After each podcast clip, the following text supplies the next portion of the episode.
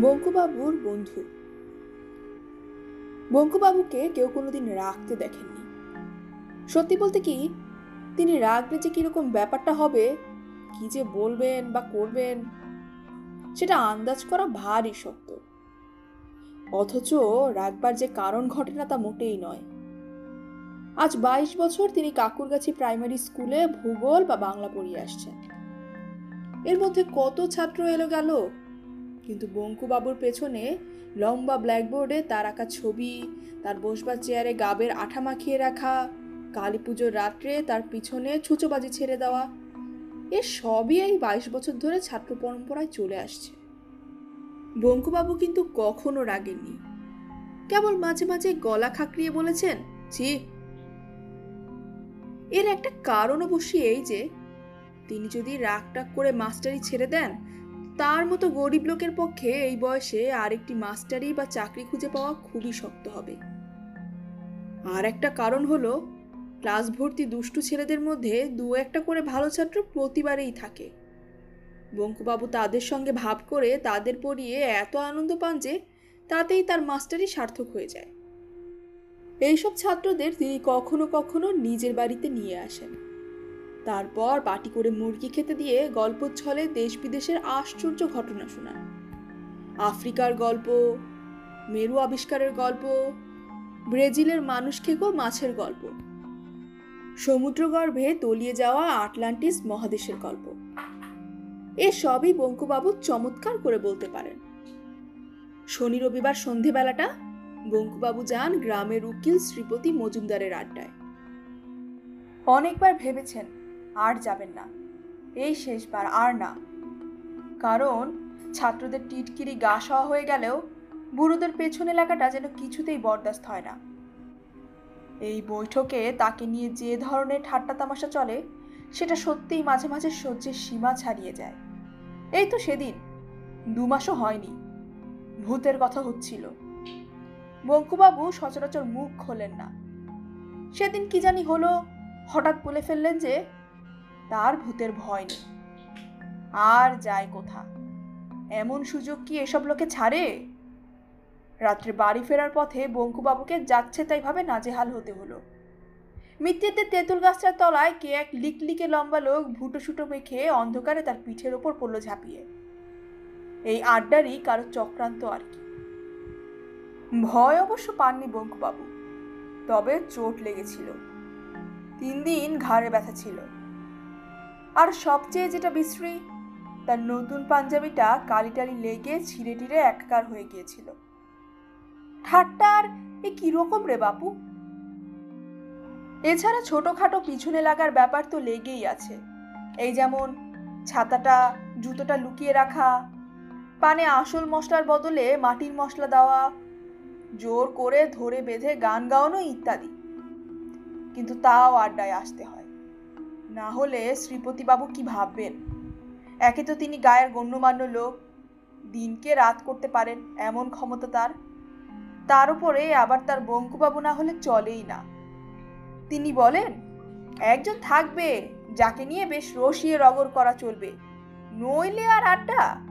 ডাকো বঙ্কু বিহারীকে। আজকের আড্ডার সুর ছিল উচ্চগ্রামে অর্থাৎ স্যাটেলাইট নিয়ে কথা হচ্ছিল।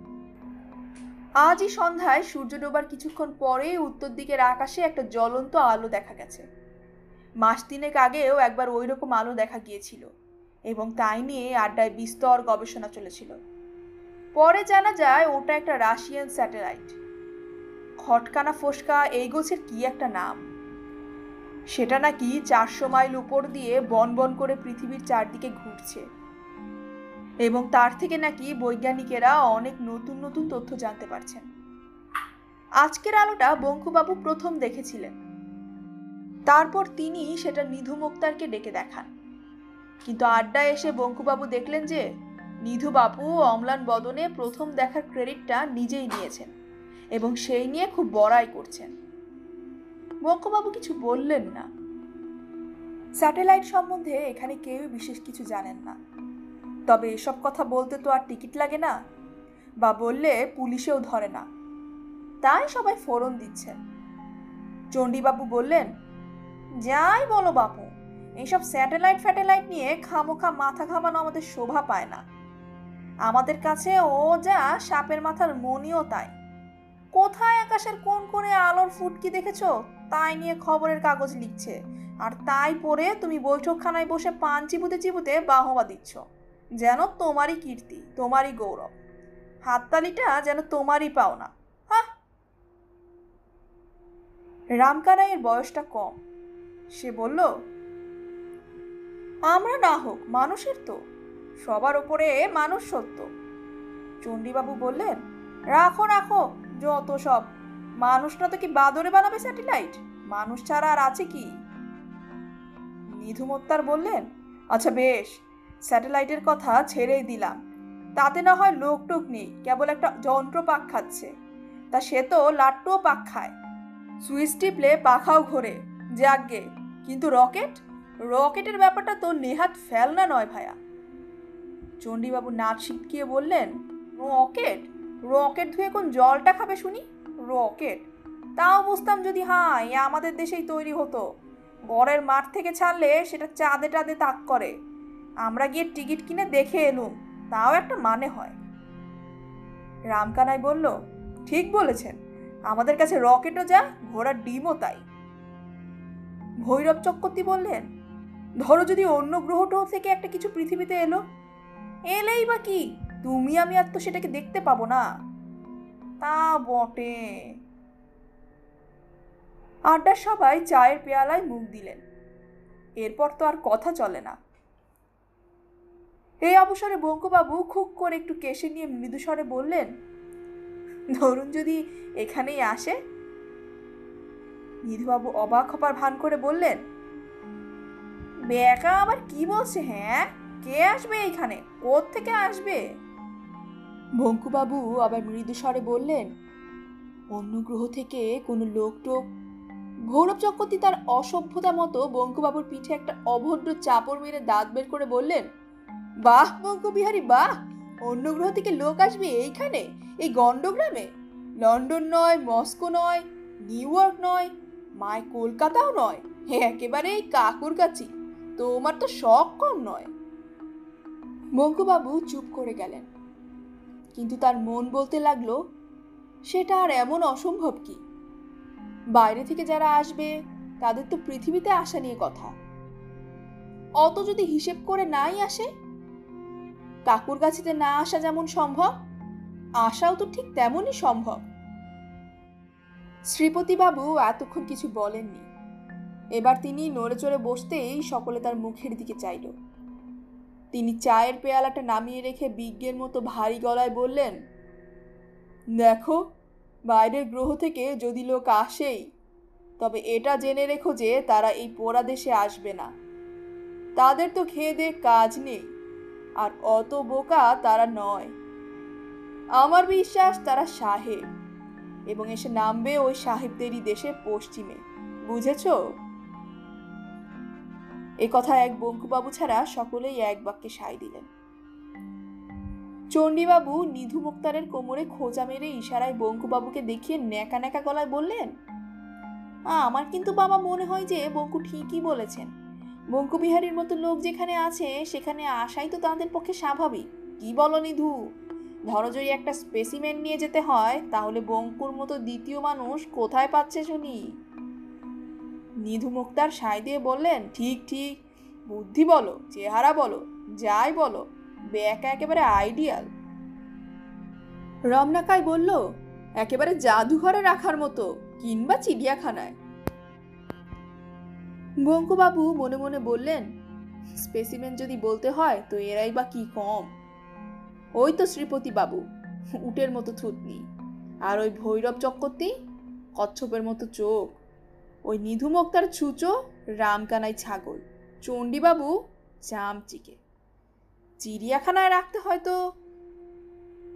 বঙ্কুবাবুর চোখে জল এলো। তিনি উঠে পড়লেন। আজ অন্তত আড্ডাটা ভালো লাগবে ভেবেছিলেন। হলো না। মনটা ভারী হয়ে গেছে। আর থাকা চলে না। সে কি? উঠলে নাকি হে? শ্রীপতি বাবু যেন ব্যস্ত হয়ে পড়লেন। আহা, রাত হলো। কই রাত? কাল তো ছুটি, বসো, চা খাও। না, আজ আসি। পরীক্ষার খাতা আছে কিছু, নমস্কার। রামকানাই বলল দেখবেন বঙ্কুদা, আজ আবার অমাবস্যা, মঙ্গলবার। মানুষ কিন্তু ভূতেরও বাড়া। বঙ্কুবাবু আলোটা দেখতে পেলেন পঞ্চাখোষের বাঁশবাগানের মাঝ বরাবর এসে। তার নিজের হাতে আলো ছিল না। শীতকাল, তাই সাপের ভয় নেই। তাছাড়া পথও খুব ভালোভাবেই চেনা। এই পথে এমনিতে বড় একটা কেউ আসে না। কিন্তু বঙ্কুবাবুর শর্টকাট হয় বলেই তিনি এই পথে যান। কিছুক্ষণ থেকেই তার কেমন জানি খটকা লাগছিল। অন্য দিনের চেয়ে কি জানি একটা অন্যরকম ভাব। কিন্তু সেটা যে কি, তা তিনি বুঝতে পারছিলেন না। হঠাৎ খেয়াল হলো যে বাঁশবনে আজ ঝিঝি ডাকছে না। একদম না। সেইটাই তফাৎ। অন্যদিন যতই বনের ভেতর ঢোকেন, ততই ঝিঝির ডাক বাড়ে। আজ ঠিক তার উল্টো। তাই এমন থমথমে ভাব। ব্যাপার কি? ঝিঝিগুলো সব ঘুমোচ্ছে নাকি? ভাবতে ভাবতে হাত বিষে গিয়ে পূব দিকে চোখ যেতেই আলোটা দেখতে পেলেন। প্রথমে মনে হলো বুঝি আগুন লেগেছে। বনের মধ্যিখানের ফাঁকটায় যেখানে ডোবাটা রয়েছে, তার চারপাশের বেশ খানিকটা জায়গা জুড়ে গাছের ডালে ও পাতায় একটা গোলাপি আভা। আর নিচে ডোবার সমস্ত জায়গাটা জুড়ে উজ্জ্বল গোলাপি আলো। কিন্তু আগুন নয়, কারণ আলোটা স্থির। বঙ্কুবাবু এগোতে লাগলেন। কানের মধ্যে একটা শব্দ আসছে, কিন্তু সেটা যেন ধরা ছোঁয়ার বাইরে। হঠাৎ কানে তালা লাগলে যেমন হয়, রি রি রি রি, এ যেন ঠিক সেই রকম। বঙ্কুবাবুর গা একটু ছমছম করে থাকলেও একটা অদম্য কৌতূহল বসে তিনি এগিয়ে চললেন। ডোবার থেকে তিরিশ হাত দূরে বড় বাঁশ ঝাড়টা পেরোতেই তিনি জিনিসটা দেখতে পেলেন। একটা অতিকায় উপুর করা কাচের বাটির মতো জিনিস সমস্ত ডোবাটাকে আচ্ছাদন করে পড়ে আছে এবং তার প্রায় স্বচ্ছ ছাউনির ভেতর থেকে একটা তীব্র অথচ স্নিগ্ধ গোলাপি আলো বিচ্ছুরিত হয়ে চতুর্দিকের বনকে আলো করে দিয়েছে। এমন অদ্ভুত দৃশ্য বঙ্কুবাবু শব্দেও কখনো দেখেননি। অবাক বিস্ময়ে কিছুক্ষণ চেয়ে থাকার পর বঙ্কুবাবু লক্ষ্য করলেন যে জিনিসটা স্থির হলেও যেন নির্জীব নয়। অল্প অল্প স্পন্দনের আভাস পাওয়া যাচ্ছে। নিঃশ্বাস প্রশ্বাসে মানুষের বুক যেমন ওঠে নামে, কাচের ডিবিটা তেমনই উঠছে নামছে।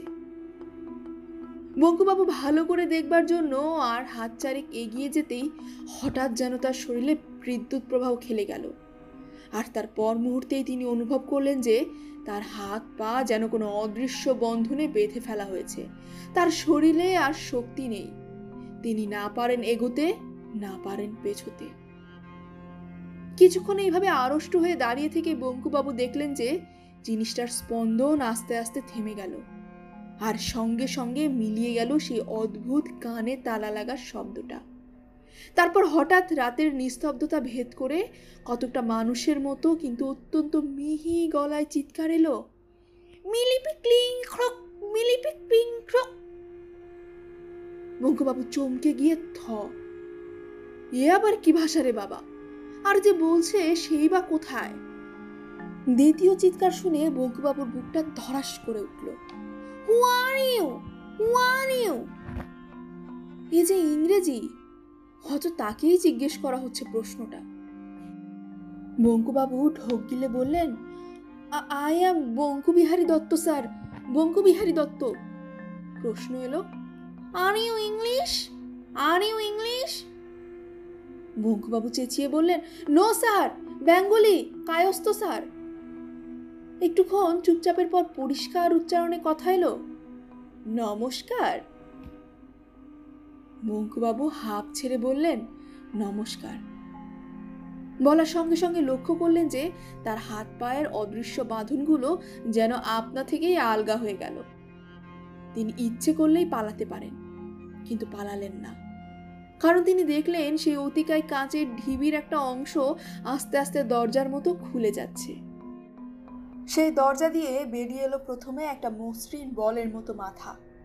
তারপর একটা অদ্ভুত প্রাণীর সমস্ত শরীরটা। লিকলিকে শরীরের মাথা বাদে সমস্তটাই একটা চকচকে গোলাপি পোশাকে ঢাকা।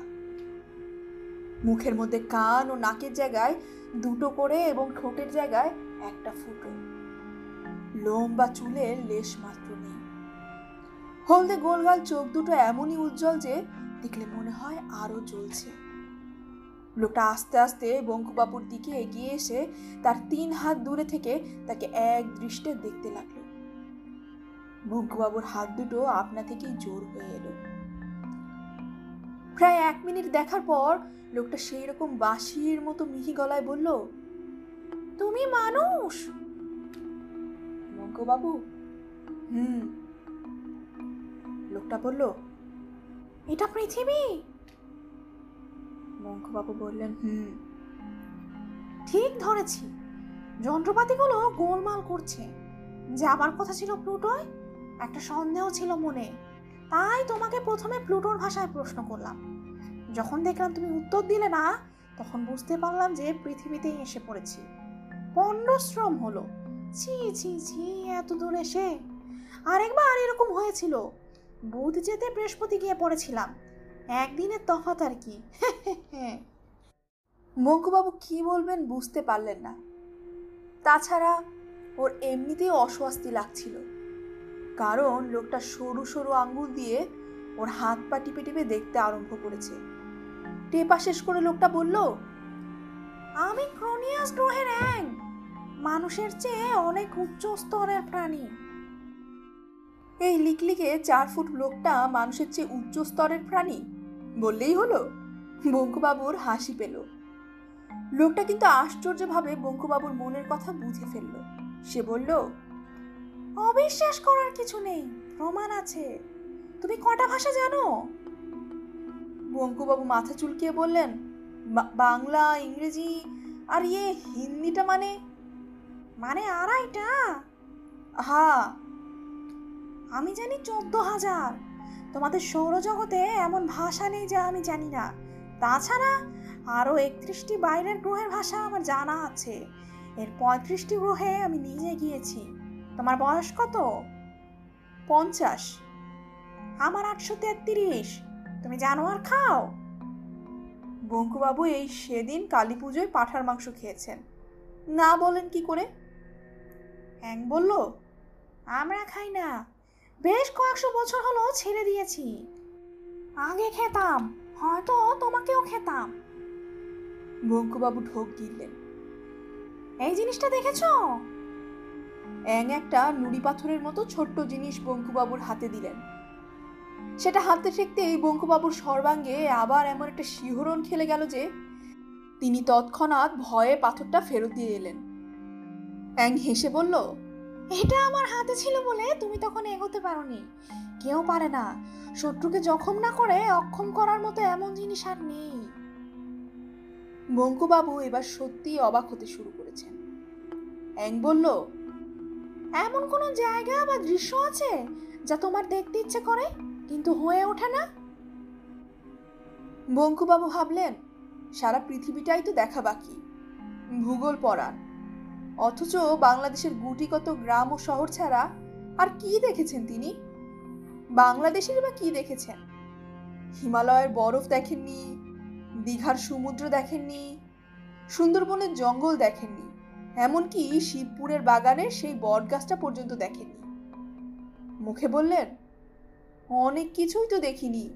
ধরুন, গরম দেশের মানুষ তাই নর্থ পোলটা দেখতে খুব ইচ্ছে করে। অ্যাং একটা ছোট গাছ লাগানো নলবার করে বঙ্কুবাবুর মুখের সামনে ধরে বলল, এইটাই চোখ বসাও।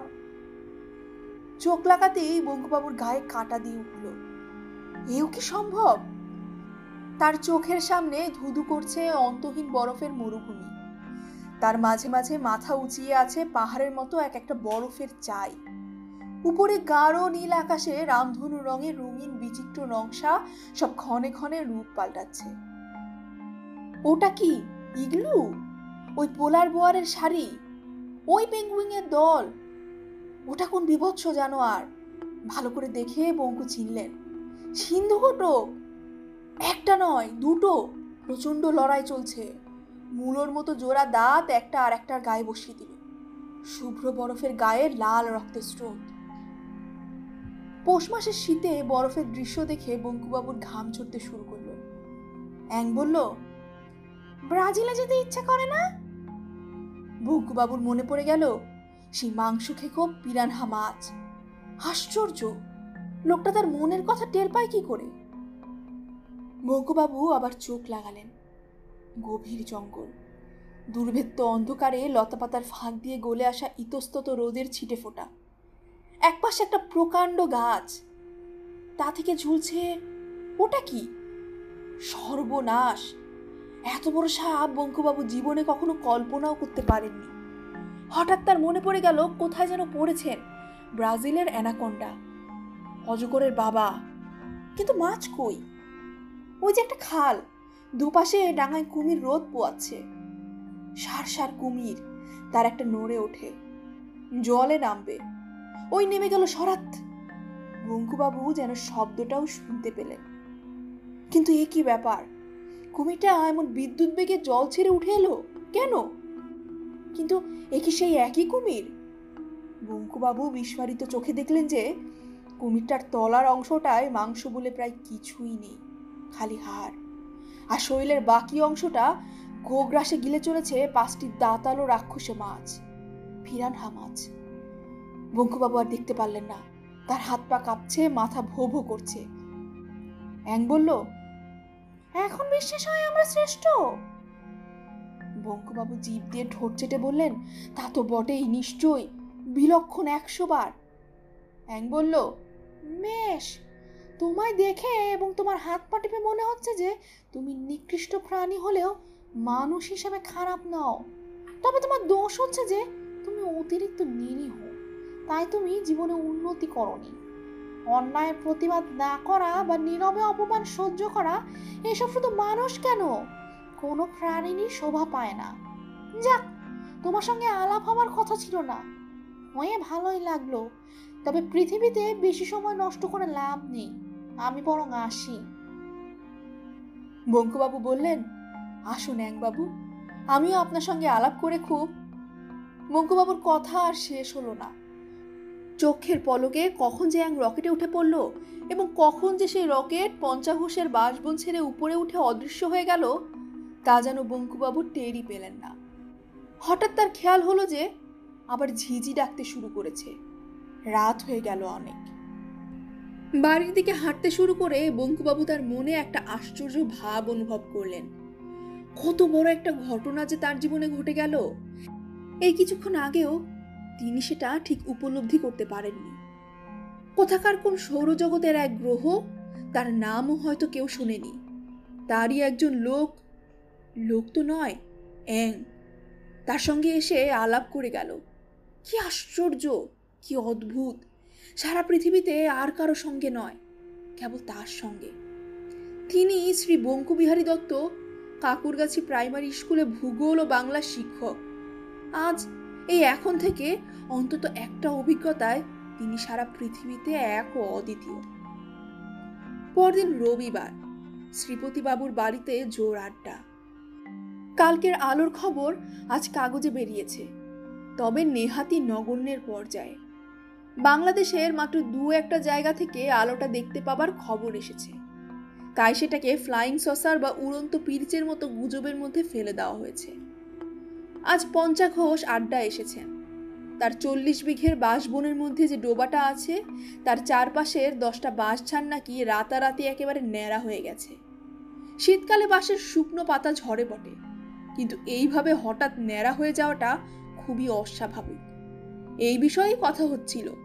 এমন সময় ভৈরব চক্রবর্তী হঠাৎ বলে উঠলেন, আজ বঙ্কুর দেরি কেন? তাই তো, এতক্ষণ কারও খেয়াল হয়নি। নিধু মুক্তার বললেন, বেয়াকা কি আর সহজে এমুকো হবে? কাল মুখ খুলতে গিয়ে যা দাবরানি খেয়েছে? শ্রীপতিবাবু ব্যস্ত হয়ে বললেন, তা বললে চলবে কেন? বঙ্কুকে যে চাই। রামাকানাই, তুমি একবার যাও তো দেখি, ধরে নিয়ে আসতে পারো কিনা রামাকানাই, চাটা খেয়ে যাচ্ছি বলে সবে পেয়ালায় চুমুক দিতে গেছে? এমন সময় বঙ্কুবাবু এসে ঘরে ঢুকলেন। ঢুকলেন বললে অবশ্যই কিছুই বলা হলো না। একটা ছোট খাটো বৈশাখী ঝড় যেন একটা বেটে খাটো মানুষের বেগে প্রবেশ করে সবাইকে থমথমিয়ে দিল। তারপরে ঝড়ের খেলা। প্রথমে পুরো এক মিনিট ধরে বঙ্কুবাবু অট্ট হাসি হাসলেন। যে হাসি এর আগে কেউ কোনোদিনও শোনেননি। তিনি নিজেও শোনেননি। তারপর হাসি থামিয়ে একটা প্রচণ্ড গলা খাকরানি দিয়ে গম্ভীর গলায় বলতে শুরু করলেন, বন্ধুগণ, আমি অত্যন্ত আনন্দের সঙ্গে জানাচ্ছি যে আজ এই আড্ডায় আমার শেষ দিন। আপনাদের দলটি ছাড়ার আগে আমি কয়েকটি কথা আপনাদের বলে যেতে চাই, এবং তাই আজ এখানে আসা। এক নম্বর, সেটা সকলের সম্বন্ধেই খাটে। আপনারা সবাই বড্ড বাজে বকেন। যে বিষয়ে জানেন না, সে বিষয়ে বেশি কথা বললে লোকে বোকা বলে। দুই নম্বর, এটা চণ্ডীবাবুকে বলছি। আপনাদের বয়সে পরে ছাতা জুতো লুকিয়ে রাখা শুধু অন্যায় নয়, ছেলে মানুষই। দয়া করে আমার ছাতাটা ও খয়েরি ক্যাম্পিসের জুতোটা কালকের মধ্যে আমার বাড়িতে পৌঁছে দেবেন। নিধুবাবু, আপনি যদি আমাকে ব্যাকা বলে ডাকেন, তবে আমি আপনাকে ছ্যাদা বলে ডাকবো। আপনাকে সেইটাই মেনে নিতে হবে। আর শ্রীপতি বাবু আপনি গণ্যমান্য লোক। আপনার মোসাহেবের প্রয়োজন হবে বই কি? কিন্তু জেনে রাখুন যে, আজ থেকে আমি আর ও দলে নেই। যদি বলেন তো, আমার পোষা হুলোটাকে পাঠিয়ে দিতে পারি। ভালো পা চাটতে পারে। ওহো, পঞ্চাবাবু এসেছেন দেখছি। আপনাকেও খবরটা দিয়ে রাখি। কাল রাত্রে ক্রেনিয়াস গ্রহ থেকে একটা অ্যাং এসে আপনার বাঁশবাগানের ডোবাটের মধ্যে নেমেছিল। আমার সঙ্গে তার আলাপ হয়েছে। লোকটি থুরি অ্যাংটি ভারী ভালো। এই বলে বঙ্কুবাবু তার বা হাত দিয়ে ভৈরব চক্রতির পিঠে একটা চাপড় মেরে বিমোষ খাইয়ে সদর্পে শ্রীপতিবাবুর ঘর থেকে বেরিয়ে এলেন। ঠিক সেই মুহূর্তেই রামকানায়ের হাত থেকে চা ভর্তি পেয়ালাটা পড়ে গিয়ে বাইয়ের কাপড়ে চোপড়ে গরম চা ছিটিয়ে চুরমার হয়ে গেল।